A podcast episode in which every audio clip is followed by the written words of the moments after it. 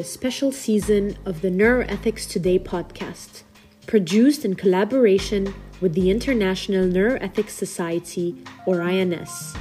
In 2021, the INS held an annual meeting focused on the theme of social justice and neuroethics. In this special season of Neuroethics Today, we will revisit some of the major themes from that meeting with the help of some incredible guests. Join us for an exciting glimpse into an INS annual meeting.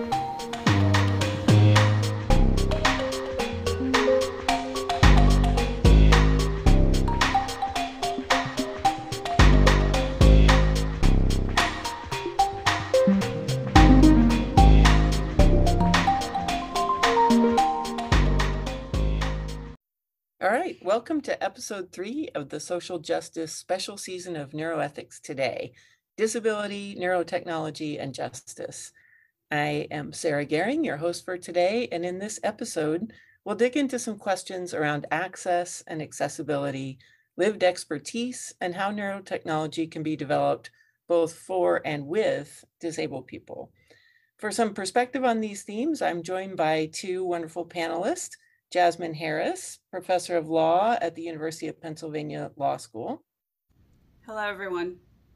And Ricardo Chavarriaga, research associate at the Zurich University of Applied Sciences School of Engineering Center for Artificial Intelligence.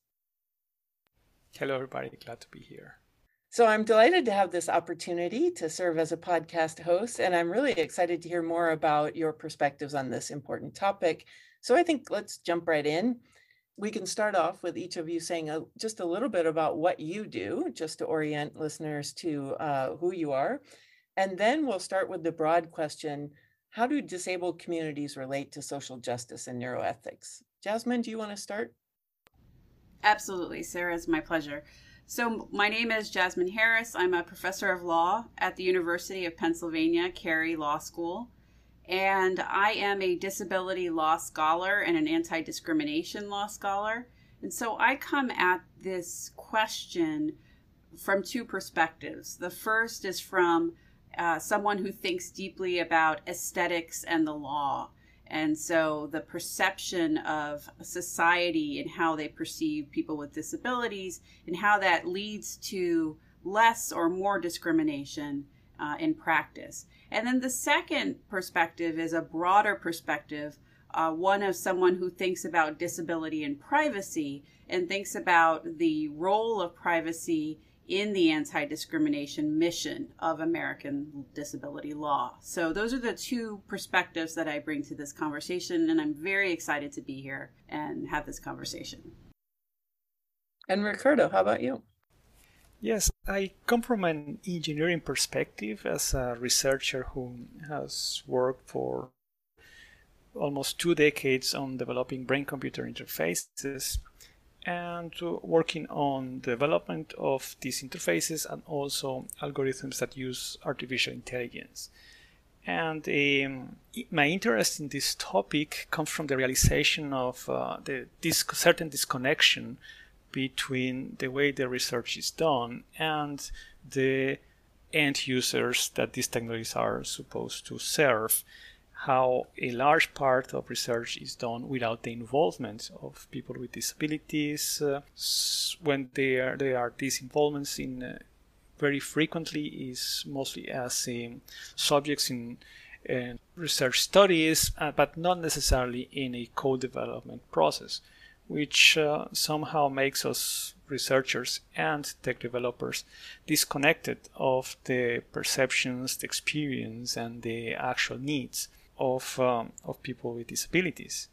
And, and therefore, despite uh, the and this disconnection in the research and development process from the intended users is not only an ethical aspect of how these technologies are developed, but also constitutes a roadblock on the advancement of these technologies because despite the perception of uh, technology and science going very fast and advancing very fast, when we do so disconnected from the intended users, our solutions are not adequate to fulfill their needs and to um, actually achieve their purpose. And the impact that we are uh, generating is in that case not, not advancing at the same pace and the people are not being served in the proper way. Great, thank you. Uh, so many things I already want to ask. Um, maybe just to start, Jasmine, can you say a little bit more about the point about aesthetics in the law or about how society perceives uh, disabled people and how that affects then how we think about anti-discrimination law? For listeners who might not be aware of some of the background that you know, can you fill us in a little bit? Absolutely. So one of the most fascinating parts of, of getting to study aesthetics and philosophy in the law is to think about the role of art and art history and how we perceive which bodies matter, which bodies are beautiful, and how that is reinforced by the law itself. And the perfect example of this intersection of aesthetics and law is actually the work of Sue Schweik over at the University of California, Berkeley, and the work she's done around what she calls the ugly laws, which are these public nuisance ordinances that date back into the 1800s that basically policed the visible presence of disability in public spaces.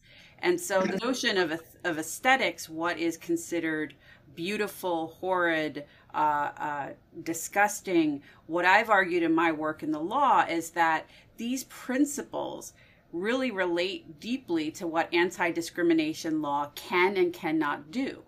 It relates to what it can do in the sense that policing what's in front of you, thinking about ugly laws, those themselves are barriers to justice.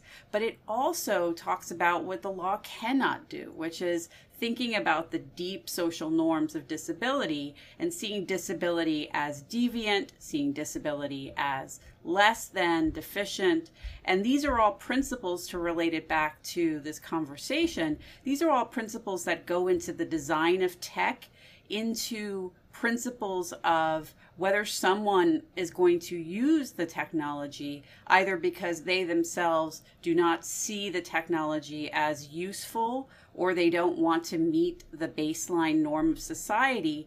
And for example, with prosthesis, using a prosthetic so that you look able bodied may not be something that someone with a disability wants to do. One or two, the design of that technology may be just reinforcing ableist norms of what is beautiful, what is deviant, what is acceptable. So I'll I'll stop there for a moment, see if there are any follow up questions too. That's fantastic. That's what I was looking for, and I, I want to go back to Ricardo for for a moment because you said, you know, without uh, bringing disabled people in as co-developers of technology, um, there's a roadblock to technology advancement. You know, prosthetics are one example, sort of, you know, norms of functioning that um, a non-disabled tech developer might believe everyone wants to approximate or gain might not be widely shared or as widely shared. Do you have other examples, Ricardo, uh, thinking in history or thinking in things that are, you know, tech development going on right now where you think this is the norm of practice, but here's what it might look like uh, if we started to shift that norm.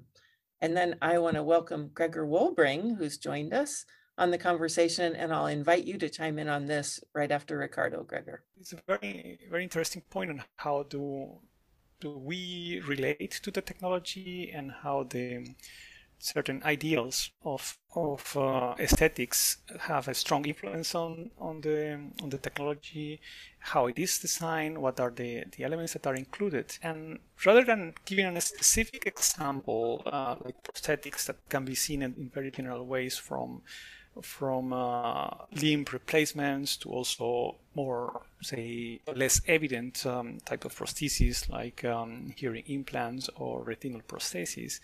I think an important point to, to consider here is how the demographics of people who develop the technology can influence the the, the technology itself, how does it look, and with what type of bodies they work and uh, you can imagine aspects on how the fitting of certain elements, certain sensors, can can be done with um, with uh, different types of body. This can be in terms of the, the weight, size, or even the, the type of skin.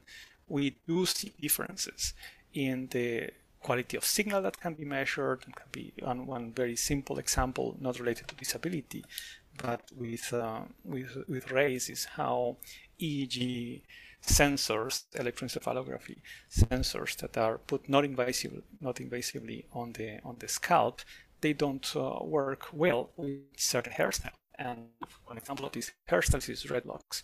And uh, when we look at uh, the demographics that use these uh, uh, of that that most commonly you have these type of hairstyles, we see a say a potential imbalance on who can have access or not to these technologies. So there is an, aspect of the aesthetics, but there is also an aspect of uh, who develops these technologies, what are the, the, the types of bodies, the aesthetics that, that these developers are most commonly used to. And this creates blind spots in certain cases that lead to discrimination in who can use or not these technologies. I'll go quickly back to Jasmine, who I think has another point on this, and then I'm going to introduce Gregor more fully.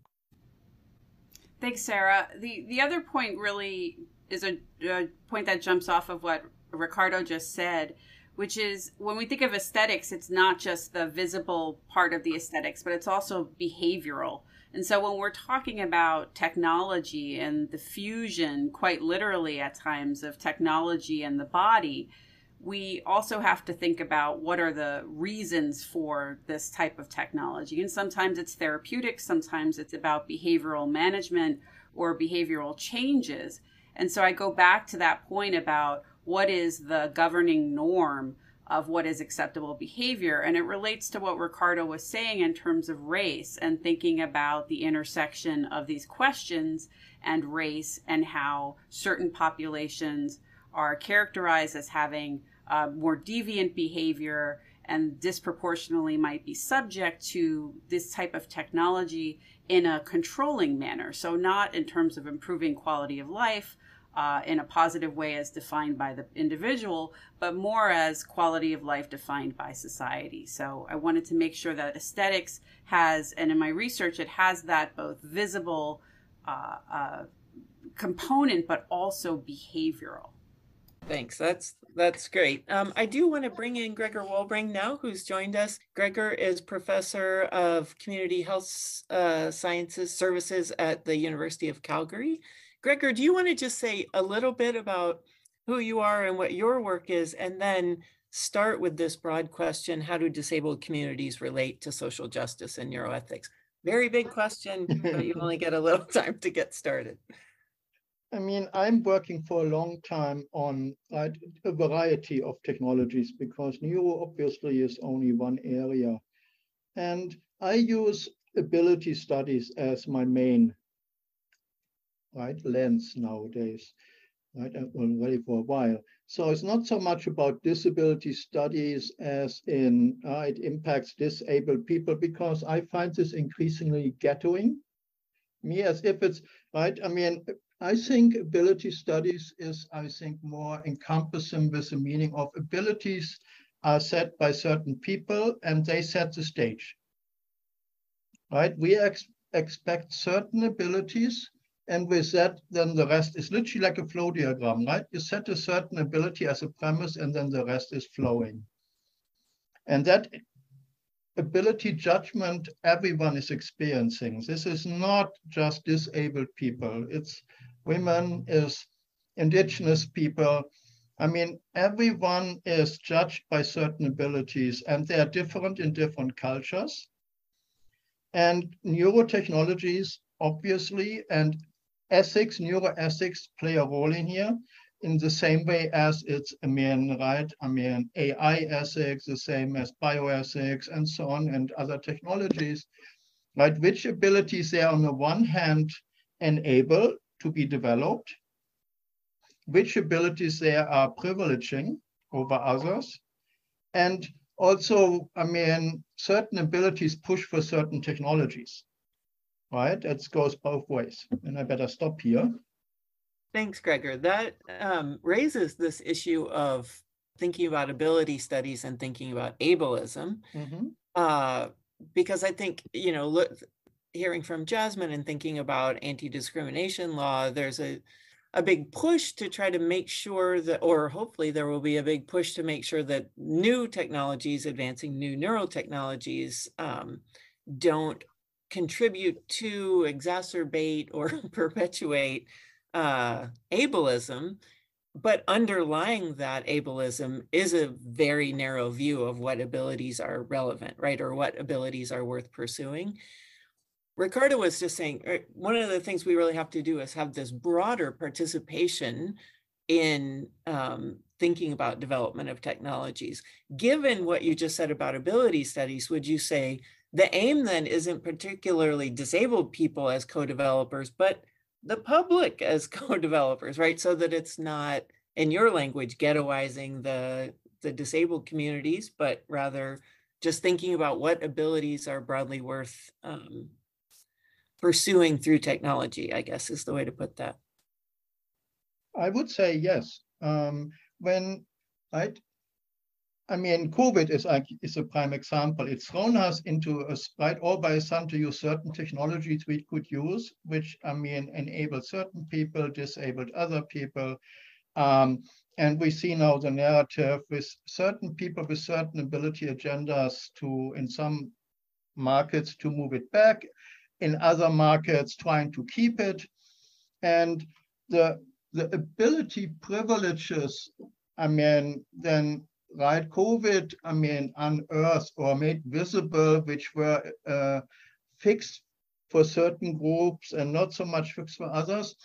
I mean, that was not disability per se. For example, online conferences or what we're doing here in the moment, right? Being on Zoom, um, that on the one hand was enabling for a lot of disabled people, right? But also for like, like let's say academics in low income countries, right? Who could not afford to travel or people who um, needed visas and right and because of the bureaucracy could never go to certain conferences in certain places so the ability right uh, and and then at the same time right? You were judged how many conferences you attended and so on, right?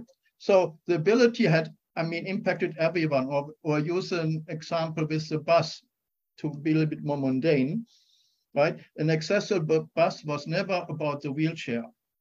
At least the disability community never felt like that. It was enabling all kinds of people, right? But you made it something special for disabled people right? Like, oh, look at that. We gave you the accommodation now of a right accessible bus, right? Or we give you the accessible washroom. But of course, the building code itself is an accommodation for the ability normative body, which then they take for granted that they can do certain things if you have, let's say, legs. And if you have wheelchair, you get, right, your special needs accommodated, right? So that's why, I mean, ability judgments are everywhere. And when you go back to into the 70s, the wheelchair, the washroom for women was actually, there was the same language around it than we have today around the washroom for wheelchairs. Right, it was because it was mostly washrooms for men, right? Because there were not enough women in certain positions. And that was seen as an accommodation. How great, now we're making a washroom for women. We are just a little bit behind. So the abilities and with technologies, including right what we do now here, um, the virtual stuff, or when we look at, for example, Facebook with this metaverse and so on, which why do we develop them? Which abilities do we want to push forward? And then who can benefit from them and who can't? That is a, a much right. So disabled people are one group, at least right? Certain disabled people, and they are indeed the disabled, they are so big, right? The group, I mean, you can't judge me in a wheelchair, and we don't, right? In the same way as someone who's neurodiverse, they have totally different profiles, ability profiles, what benefits them, what disables them, right? What kind of mechanisms. And we throw all the disabled all together, right? Someone with pain, right, back pain, or someone who can't sit for a long time, or right, we could go on and on, right? And then we have the poor disabled people as they no income, right? I mean, who can't even afford internet, and will never be able to afford the metaverse and and so on. So there's so many issues. So it really has to be broader than just we take some disabled person uh, and then we have them for our design of so that they have access because literally all of them. And then it has to be also socially accessible not just physically accessible. Right? And i'm not so sure we do that. I mean it's often and you use someone so we make the buttons big enough so you can press them. And that would fall short for me what i would even see as inclusive design I wouldn't, that's, yeah, it's Yeah. helpful. I, you know, I think about efforts toward universal design, Mhm. which can capture this sense that it shouldn't matter the particular um, bodily type or mode of functioning if it's properly designed people with very different modes of functioning can benefit and make use of a college classroom right or a particular technology and that seems admirable. I guess i worry a little or i'm curious to hear from the other panelists too you know how wh- when we go about doing that um there are still going to be people who get left right we are still going to be making value judgments about Mhm. what is essential to the college classroom experience or something like right we and then who is the we who does that? And i think that maybe goes back a bit to ricardo's point in thinking about who is already represented in technology design and who is not commonly represented. So there's a different path to that same end that might help capture some of the points that you were making just now, Gregor, about ability studies and how this isn't just or even maybe primarily about disability, but about ability per se. Ricardo, I'm curious to, to hear from you. What do you think about this um, point from Gregor about it not being sufficient just to be inclusive of disabled people as co-developers in the design process. Well, I, I, I entirely agree, uh, but I, I probably wouldn't I wouldn't put it that way. That it's not um, not uh, enough to, to include people with disabilities, but rather that there is no such thing as a monolithic group um, called people with disabilities. So if uh, if we, we think about inclusivity and and, and say okay we have to to include um, someone with disabilities uh, in for co-development and who will be this person? What kind of abilities this person will represent? Or what kind of information can we uh, can we exchange? Uh, and at the end of the day who will be best served by the work that we do with that particular person? Or people who are involved and i guess that's a that's part of the discussion and and i guess in an important point to also that i will I entirely agree is that it shouldn't be seen as making accommodations to a particular uh, group of people, but rather what is the the purpose or the ability that a given a given system should provide. If I think about the the the work that I'm more mostly involved with, for instance, with break effects, is what are the type of functionalities that a given system should provide and the means of interaction and the type of processes uh, and somehow attach it with a specific profile of users will be entirely beneficial for uh, for several reasons. One is that there is not this um, specific um, say stereotypical user that I can that I can identify and say if I design for that uh, stereotype I will get a system that works for for everybody. So if I go in that direction, I will definitely fail at the end of the day. So we need to design for for the diversity of the population that we are addressing at different levels. And uh, I think is if uh, another risk that we do by doing it so is to actually feed this ghettoization that was mentioned before.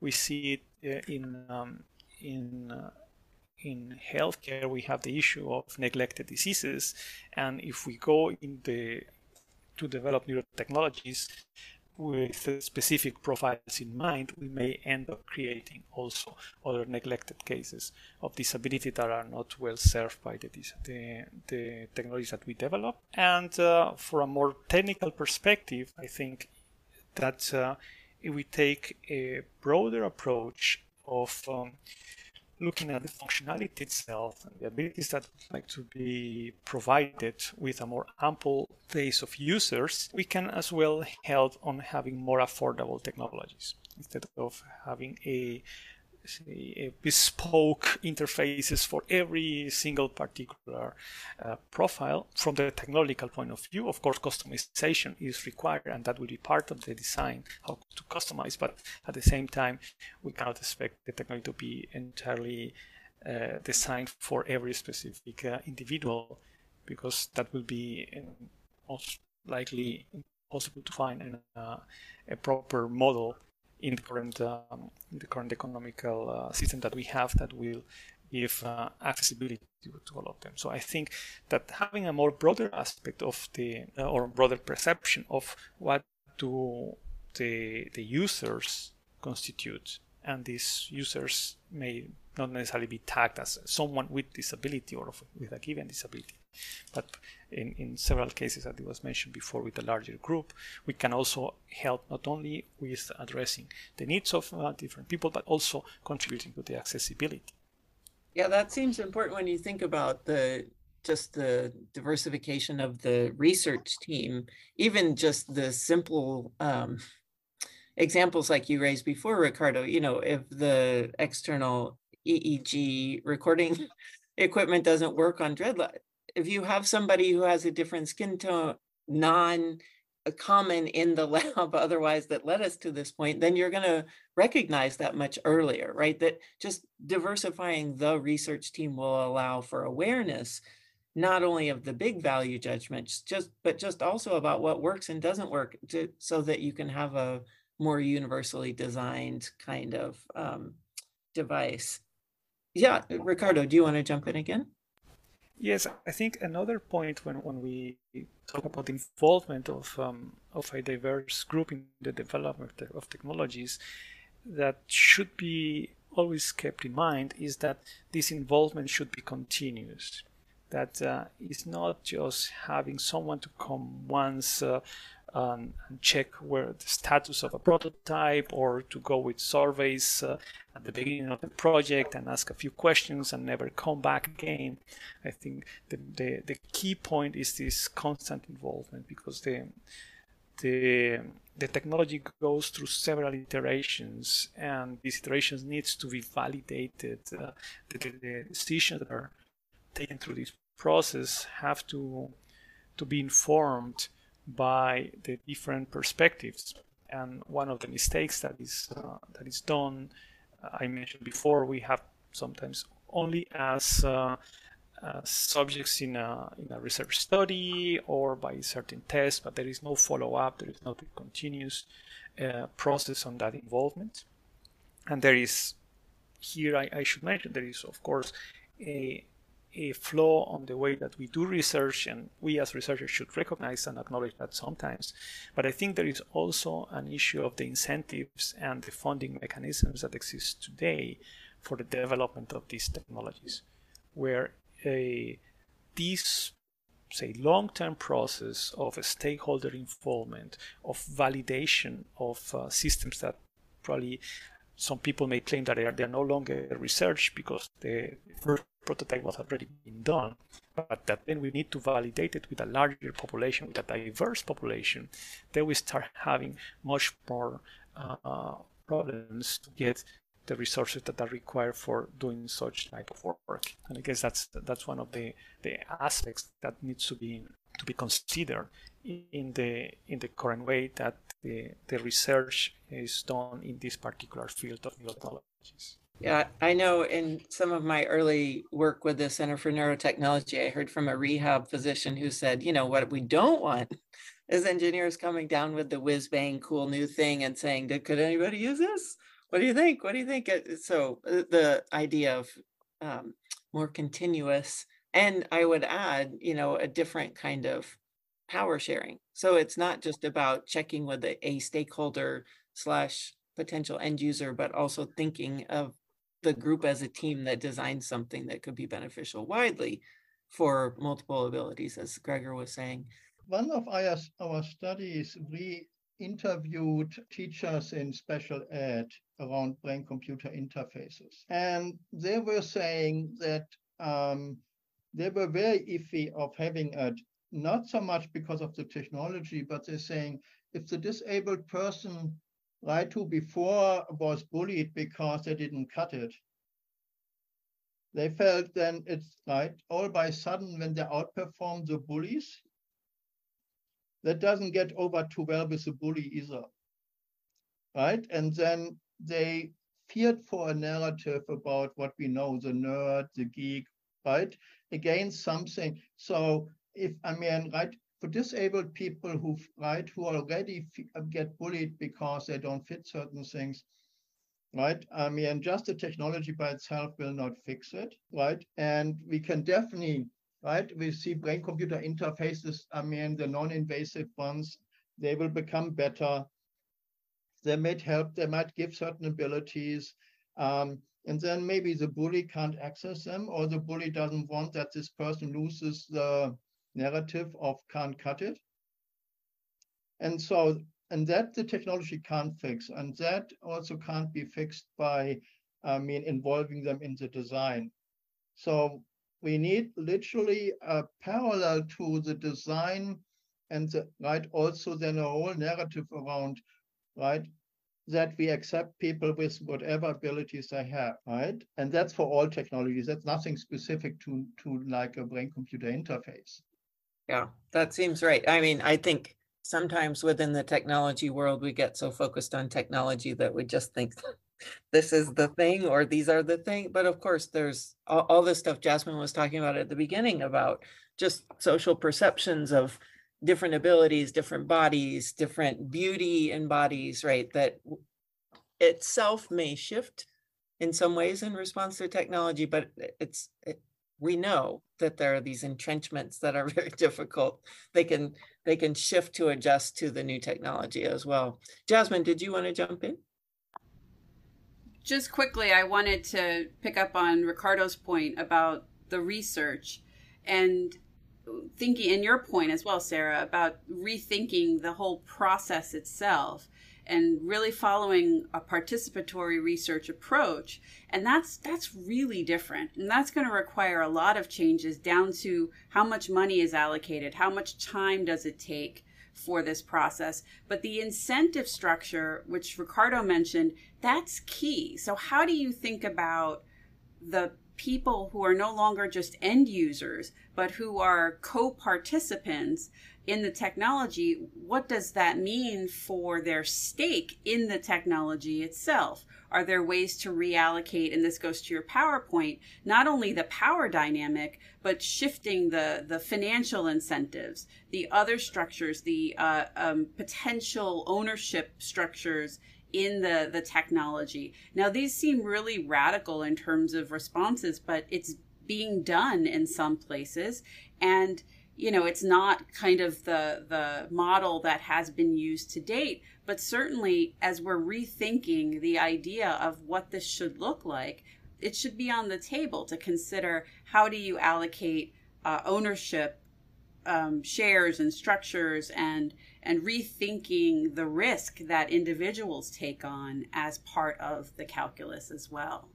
That's a, actually thank you. That's a great segue into my next question which was you know, we've talked about um, sort of broadening um, the the research team in order to have a more diverse perspective and think more broadly about abilities.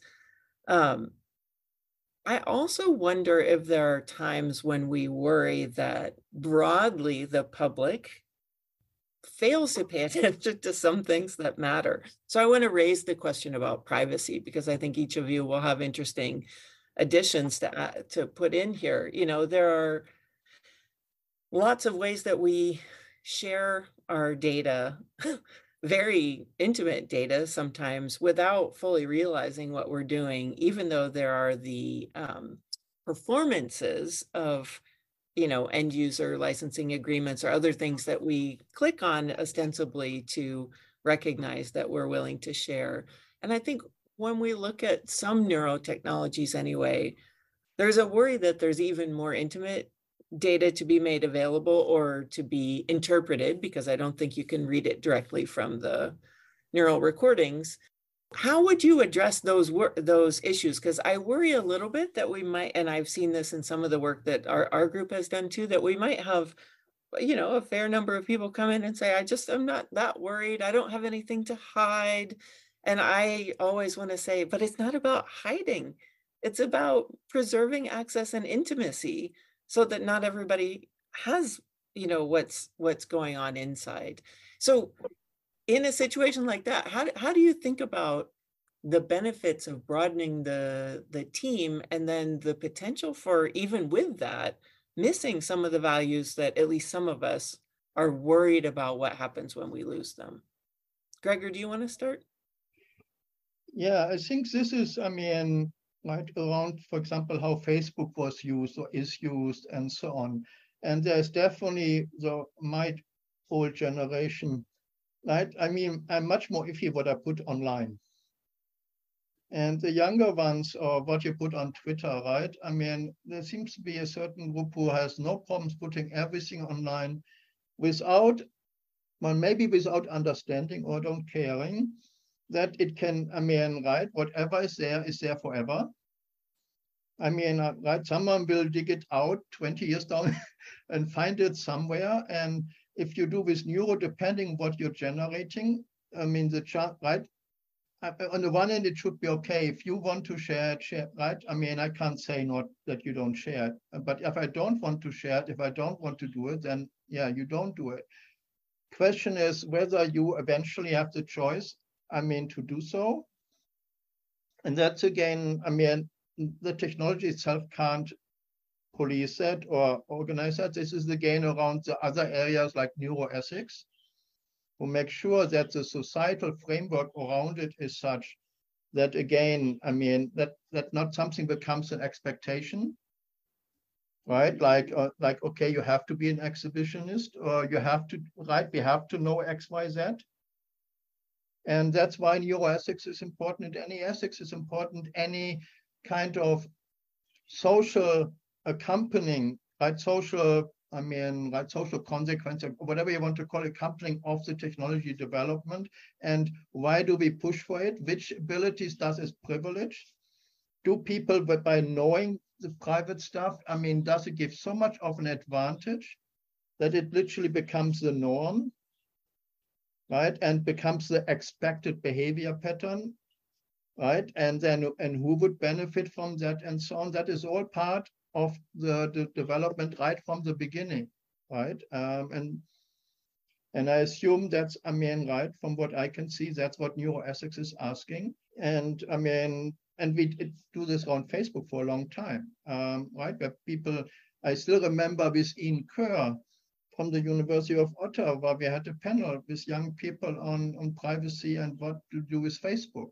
And they just all saying, well, if someone wants a man to find me, they can find me anyway. So it doesn't matter whether I put everything online. Right? Um, but then the question is whether that is really just not knowing enough, whether the literacy of what can happen to you. And that literally you have to start with that then very early on well, literally elementary school, more or less, right? That certain things come with consequences, and that would be the same, right? I would assume, depending what technology you you are having in mind here, I mean, I would assume would be the same with this one. Yeah, I think that's right. I mean, just the generational divide seems like part of it, but also people are so differently positioned. And mm-hmm. I guess really I am wondering if you know in thinking about this diversification of research teams we think well if, if we do a good job at that there are ways in which you'll have people who are trained in such a way inclined in such a way so that they're envisioning the problematic consequences that may come much farther down the line as gregor was saying that you know doesn't get you the speedy access to the game or whatever it is that you're looking for the the connection um, Jasmine, do you want to say more about this? Because I know you've worked on uh, disability and privacy too. Absolutely. So I come at this from two perspectives. The the first is on the same page 100% with you, Sara, and thinking about the downstream consequences from these kind of uh, informed consent, and I'm putting it in quotes, the informed consent uh, releases for data mining or for participation in studies, whatever the, the thing may be, or for listening to music, as we know nowadays, you have to check that box. And so I think, like Gregor says, there's an information question with respect to what's the quality of the information that the person has. But there's also, as you're saying, Sara, at the end of the day, it's the person is in that moment. You have to contextualize that decision, how much information they have in time one, they're not going to know what in time 10, time 100, what that individual is going to want or what the world will look like. And so there's a certain amount of engineering that might require be required in terms of thinking about the world that they will live in in the future and what they want to reveal. So I think the problem is we have this notion of informed consent that is really broken and it's always been broken and it doesn't work well when we're talking about really intimate technology and intimate information. The second piece, and the kind of other side of that, though, is this notion of publicity and the role of publicity in shifting norms. Exactly what Gregor was saying the need to have this social, these external from the technology changes that have to happen. And part of that is if things are kept private, if it's if if this information is seen solely as an individual uh, item of data, as opposed to something that could change social norms more broadly, then the conversation about privacy takes a different form. You see that there's a public value in sharing that you have you are a user of this technology. The the models who walk the runways who have prosthetics. Now, they're walking with prosthetics. One might say, well, they're basically using this to fit into whatever norm of beauty and fashion exists. But there's another perspective where they don't always use it and they're being interviewed or they're having conversations. And so there's a, a there's an aspect of um, really challenging those norms uh, in different settings that if that wasn't revealed if the fact that that individual used a prosthetic was not something that was publicly shared that you wouldn't have the opportunity for public contestation about what is beautiful what is a norm. And so the example i gave is intentionally problematic with respect to fashion and, and the modeling industry. But in part it's there to set up this tension between the need to have these public conversations about beauty, about body uh, diversity, neurodiversity, and the technology that may be designed to help conform and hide those disabilities. That is really interesting. It makes me think there's always a different conversation depending on who the audience is, right? There's a there's a time when the fitting the norm seems right and progressive and a time when pushing back on it and the, those can be different times for the same person. Ricardo, do you have something you want to add in here on privacy? Just thinking about privacy, because I want to move us to thinking about privacy, especially um, when we think about emerging neurotechnologies that include AI, you know, machine learning that can do even more data mining uh, in Jasmine's language than than more traditional models. Yes, a regarding privacy, I, I think that on one hand, neurotechnologies can pave the way to have access to information that we couldn't do uh, until now, and this may extend the, the, the, definition of privacy that we may have. Um, however, despite this change on the scope of what privacy may may become with the advent of more efficient neurotechnologies, I think the public discussion and the public behavior regarding privacy may not be changed drastically by that fact. I think the, I see it likely that we, we see that as an extension of we have right now from a, a world where the the definition of what is private and is public has been more fluid in the last um, in the last years with uh, the advent of new of new technologies and I guess this may see may be perceived by by a significant part of the population as an extension of this, uh, this evolution of privacy. And, uh, and in, in the perception and the, of, about privacy, I'm not entirely sure that we have a generational, a generational divide um, in what is uh, on, on how much people care about what they, they, they publish, for instance, in social media. I guess the, the divide is mostly that uh, uh, people of my generation and older, they post in Facebook, and younger, they post in TikTok. But they are both probably sharing way more than um, people would have considered uh, necessary probably a decade ago. So I, am not entirely sure that there is this divide, but there are different perceptions of what this privacy means. And, and I guess the, um, there are different reasons why the, this definition of what is public or private has has changed. One one of them is that uh, there is of course less clarity about what they are consenting to and what can be done with that um, with that information. And another aspect is the actual cost of not sharing that data. What I am being excluded of in terms of services, in terms of interactions, in terms of benefits or social benefits in a say in a, in a broader sense uh, that if I if I'm not participating in this um, in this sharing, then I am somehow excluded from certain parts of the of the workings of society as of today. And this, if we think about um, people with disabilities uh, or uh, the the use of um, neurotechnologies for as assistive technologies, for instance, this may lead to cases where there can be a certain coercion to uh, have their, their data accessible, if not necessarily publicly, at least to the people who are providing these systems. Just because that uh, if we link the, the fact that these technologies will work based with, with algorithms that would like to gather data, then they may pay a you have a higher cost of saying I am abstain from using the systems, and therefore I if I I don't accept to share the data, but I don't get the benefits of such technologies. This can be one of the aspects that, that can be particularly um, important to look at on defining how these technologies should be defined, what are the,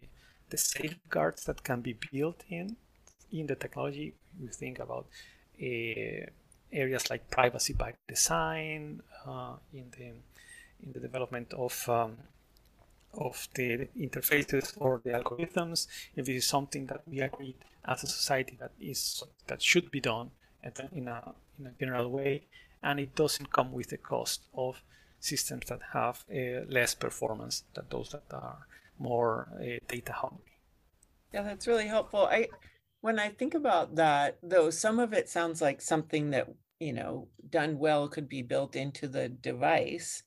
But some of it, going back to Gregor's point, not everything is about the technology, right? Might be about setting up, you know, we were talking before international agreements, laws, norms of practice, things that we agree upon beyond a, a, very small community to try to protect some of the values that I think come from retaining privacy around our most intimate thoughts and activities and preferences and uh, right again even though each of us in the moment and less fully aware of how that data gets used might be inclined to just click yes i agree.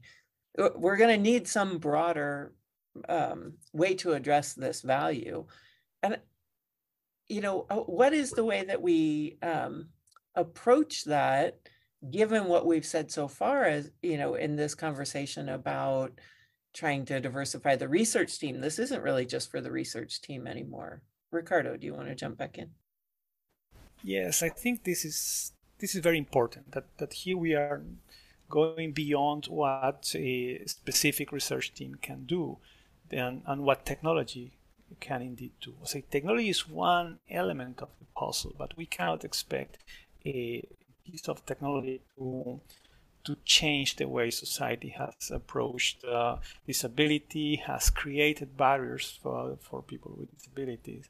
And, and what we are talking here is more what are the, the, the mechanisms, uh, I would like to call them governance mechanisms that can be envisioned to steer neurotechnologies in a way that uh, can uh, can promote the the respect of the privacy, the respect of the human dignity, and be as inclusive and diverse as possible.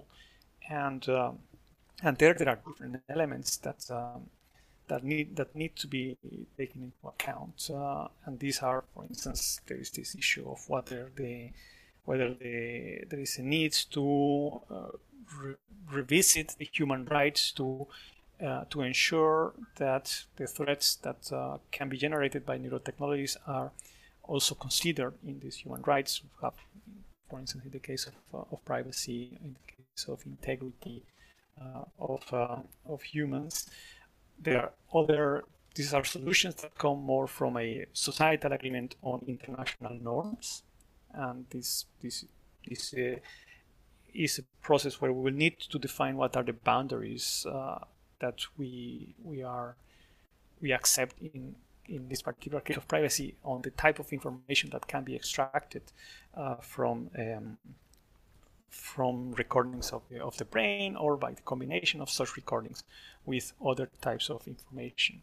Uh, so this is one element of the entire puzzle, but I, I also think that this work that we do in terms of international agreements, in terms of general frameworks that uh, can be based on human rights, they all need to be as well supported by uh, specific uh, mechanisms to make them enforceable.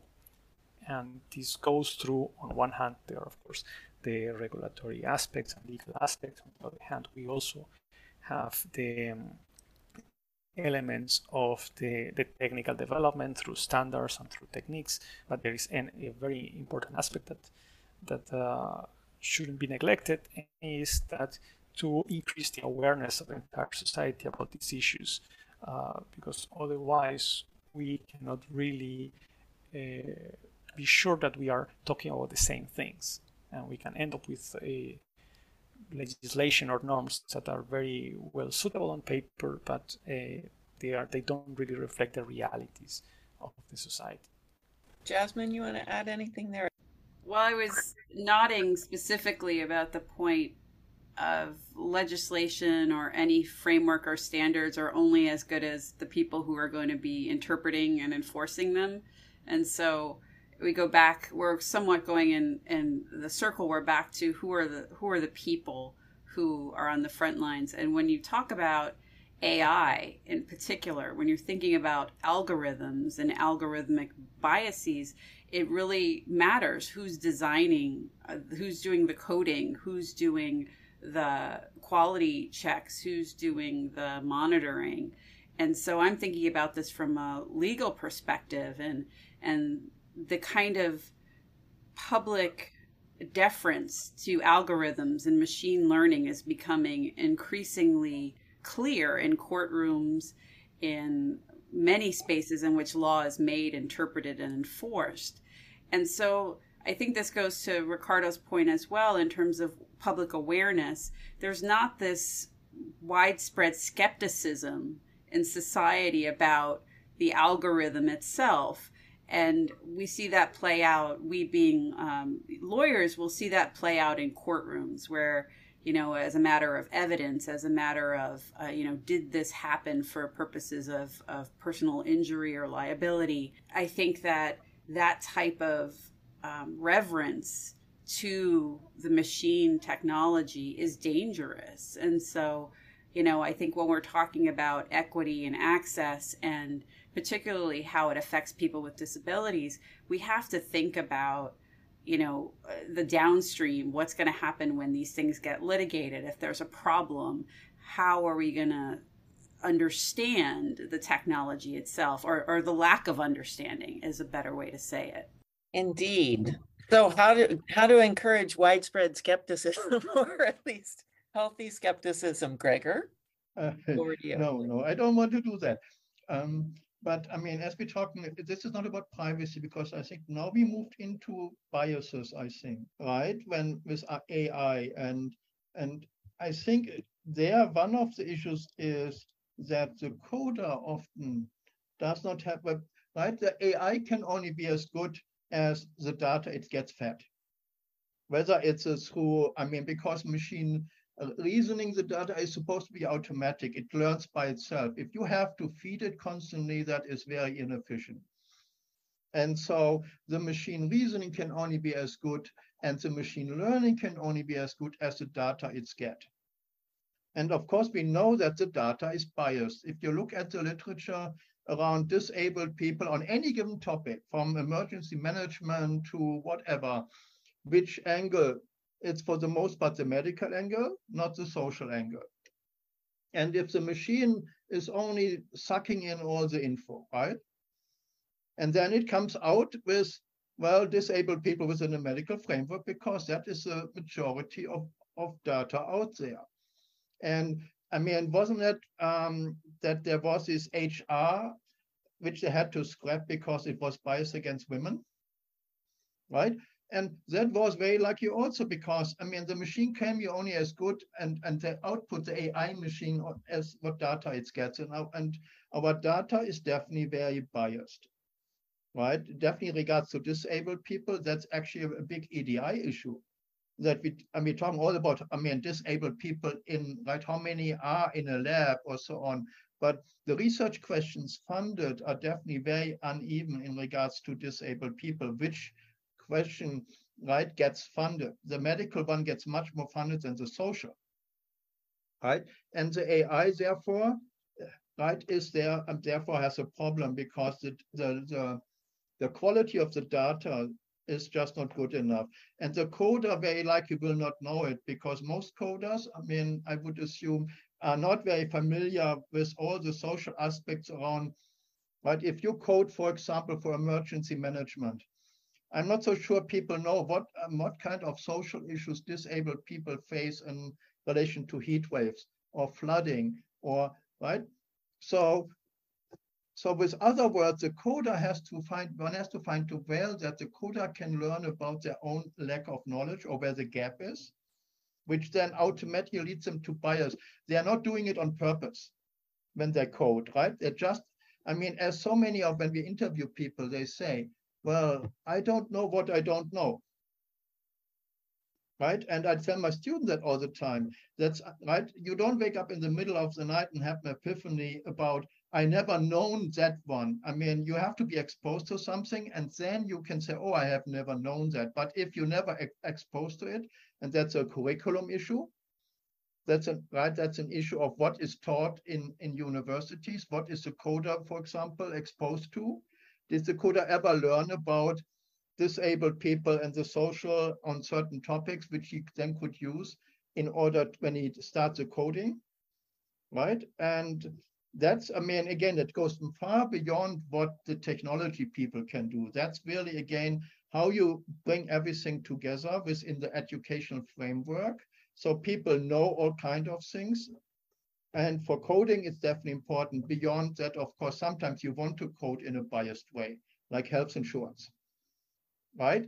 And then there, because of priority, uh, proprietary, they don't even want to show you the right? I mean, the, the algorithm, right, they use. Um, but often it's totally unintended. It's simply based on that they didn't know, and then they built the machine, right, reasoning in ways that, I mean, it led to certain biased outcome. Yeah, Jasmine, do you want to jump in? Sure. I think that's certainly true that there's a certain um, uh, ignorance that that is not intentional there and and you don't want to fault the coder for things that the coder doesn't know but at the same time you kind of do you want to fault the coder maybe not the individual coder but you want to tackle the structures that led to that coder not understanding the social aspects and not understanding that disability has to be part of what uh, coder bias and then subsequent data bias might look like and so, you know, when we see this, and, and I think you're right, Gregor, you see this in the educational realm in medical schools. Well, you know, the way that disability has always been taught has been as an outcome as opposed to as a demographic or something that is uh, part and parcel of identity and who the individual is.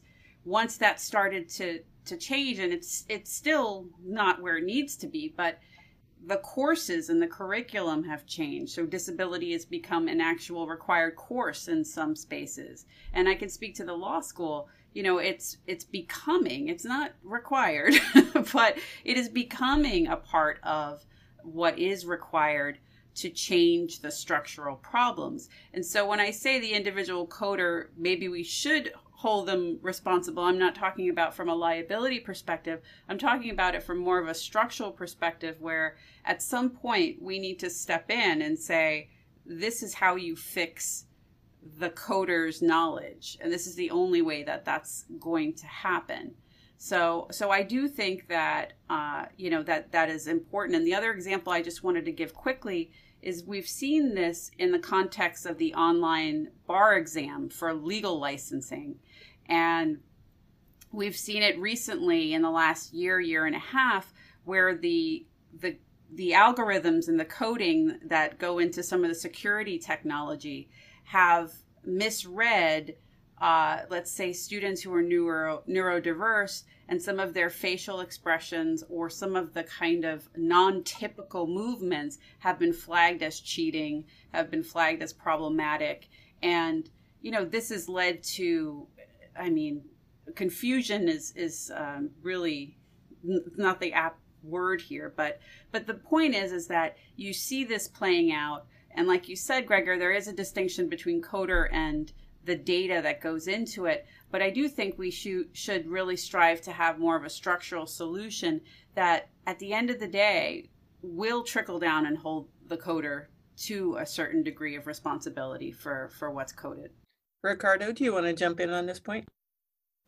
Yes, I think, uh, yeah, I agree with uh, most of the things that have been mentioned before. I wanted to add uh, the importance of the narrative about AI, where we have this, um, we, we have positioned uh, as a community the algorithm as the as the master of the decisions but in reality, what we have is a series of processes that take the output of this algorithm and someone or some uh, some mechanism is made to make the final decision. No, nobody is forced to uh, believe in blind faith in the output of the algorithm.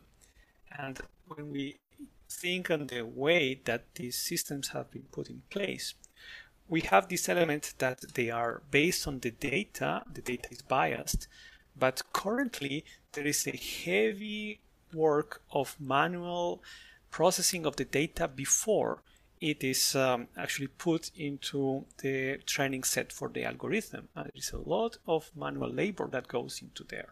And this is a process in which some of these biases could be detected, uh, or a, could have been assessed in order to, to have a better estimation of how fit for purpose that particular algorithm is.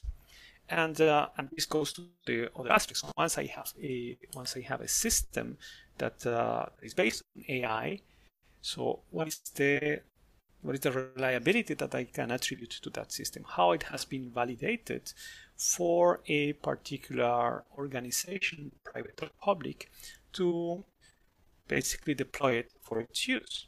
If we have we have this uh, this uh, recent example in the UK where algorithms were made to to predict the results of the of pupils in their A levels based on the historical records that uh, yielded uh, results that have a very clear bias based on the postal codes, where people from certain areas uh, were given lower grades than they would have normally obtained. And this was, of course, based on these biases that we can we may say these biases were on the data, but someone basically gave the green light for this system to be used for that purpose. And we shouldn't forget that because we there is not obligation for adopting technology.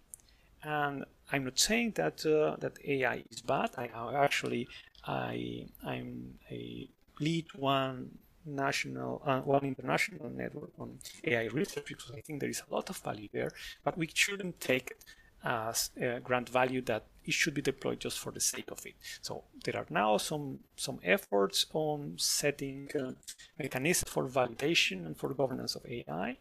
It is still a work in progress, but I think it's important it's important for us as a society to to remember that we we still hold the power over the algorithm when it is deployed and in which purpose and how decisions are made and who can intervene in these decisions.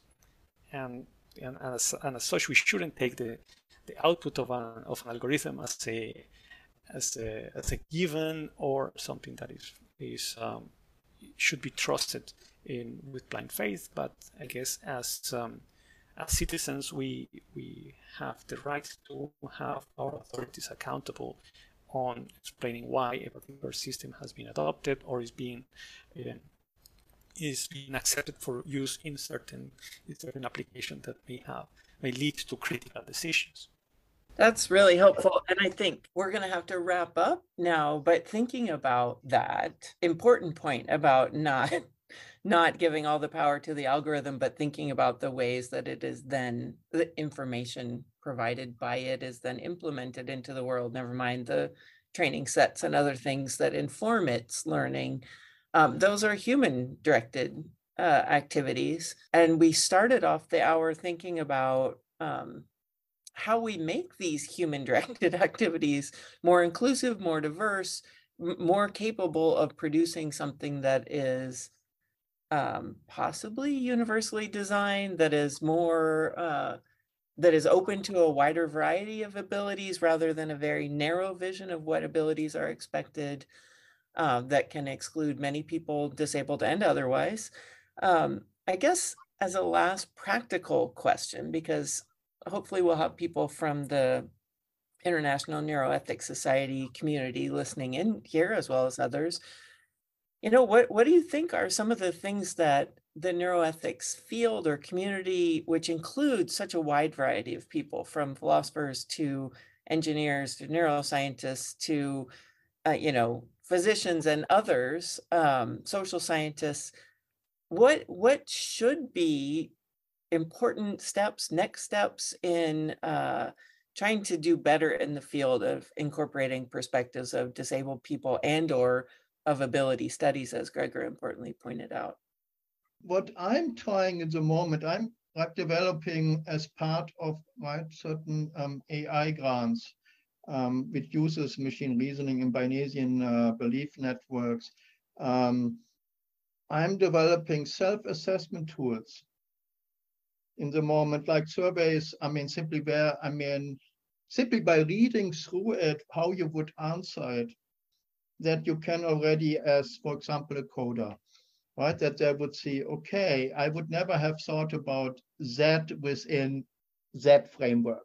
And I, right? So, and just give them things and right so that I mean they can see where the gap is. One can give this to every student literally who starts university, right? Give them a set of and say, okay, would you know? Of course, in in your in in a certain degree, because a philosopher needs a different one, right, than an engineer.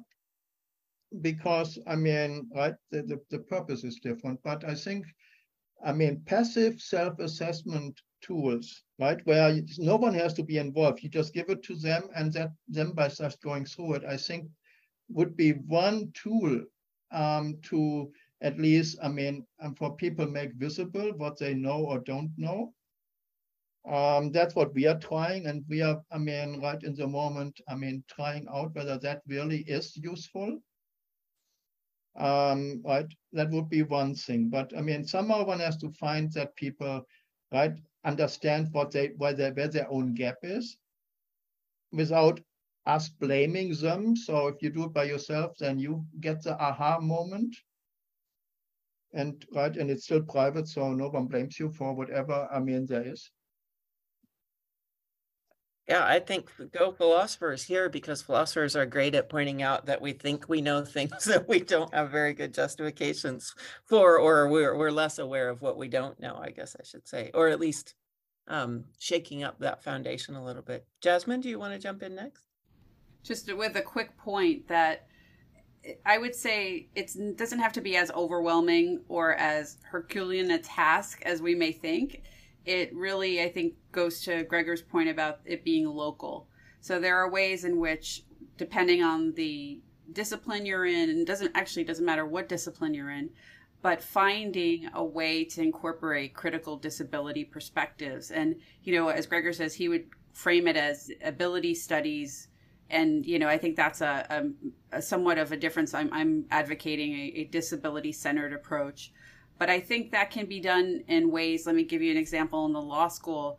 In the law context there's uh, an intro program for incoming students where you have a week of critical perspectives. Now it's not enough in my in my opinion but you get a look at the various areas of law that have excluded particular critical uh, perspectives and you say, okay, if you were to look at this from a disability studies perspective, how would that change your understanding of the law? And so by just infusing that critical lens and building that critical toolbox for students, that as Gregor says, it's that aha moment that comes in a non judgmental way. It's universally designed. So it doesn't have to be something that is going to petition to the UN, although I I'm with Ricardo, let's go and petition to the UN as well for standards and enforcement norms, etc. But there are ways that our disciplines can can get started on this, and so I think this is a very practical way to do that. Fantastic, and Ricardo. Yes, I I think the previous ideas are, are great, and, and they actually nail a, a point that I think is very important: is that exposure can really open new perspective for the practitioners. I, I have worked with many researchers and and I cannot see say bad faith, but I see a lot of blind spots. And I guess exposure can uh, can help us open these blind spots.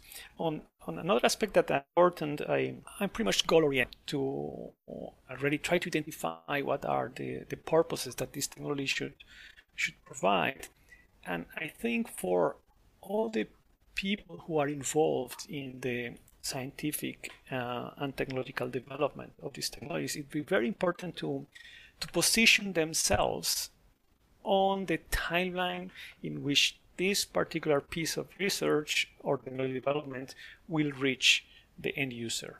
So they identify how early they are or how advanced they are in the maturity of the technology to based on that assessment to be able to say, okay, this is the amount of um, involvement that I need from other stakeholders. And I'm convinced that the stakeholders need to be involved all throughout the entire process, but the type of involvement is very different at different stages. And sometimes people just delay that because they say yeah, it's too early, and that's probably because they are they are perceiving as uh, a type of involvement that is not well suited by the particular stage of the research that they're doing. And I think having this perspective of how advanced to, uh, am I, I can help identify the best ways for engaging with the stakeholders that need to be participating in the development. And this involves, of course, the end users, but it it also involves other other sectors. It can involve insurance companies, it can involve policymakers from the, the local government all the way to international organizations. And the important is that we can we, we have this perspective and we know what kind of input, what kind of participation is actually required. And the last part that I would like to add is that we need to really think about a new way to create the incentive structures so that this can be a reality. Otherwise, it will be only wishful thinking if we are not able to mobilize the resources that are required for do this process in a proper way. Thank you. Yeah, so thinking much more broadly and structurally about team science, I think, and about our collective values seems incredibly important and figuring out those appropriate structures will have to involve funding if we're really going to make a, a change to practices are entrenched, right? They're difficult to change. So you have to direct funding that way. I realize at the end of an interesting hour, we really didn't get to some of the questions about accessibility for particular populations, but uh, we focus more on the kind of political dimensions and the value that's brought in by diversifying um, a, a, scientific team and and thinking about these issues more broadly. Um, maybe that's another podcast, and I could be your host again. Um, but thank you all so much, Jasmine, Ricardo, and Gregor. It's been a pleasure talking with you, and I hope we get to do it again soon. Uh, thank you for having me. Thank you, Sara. Thanks, everyone. Ricardo, Gregor, this was wonderful. Yeah, thank and you very much.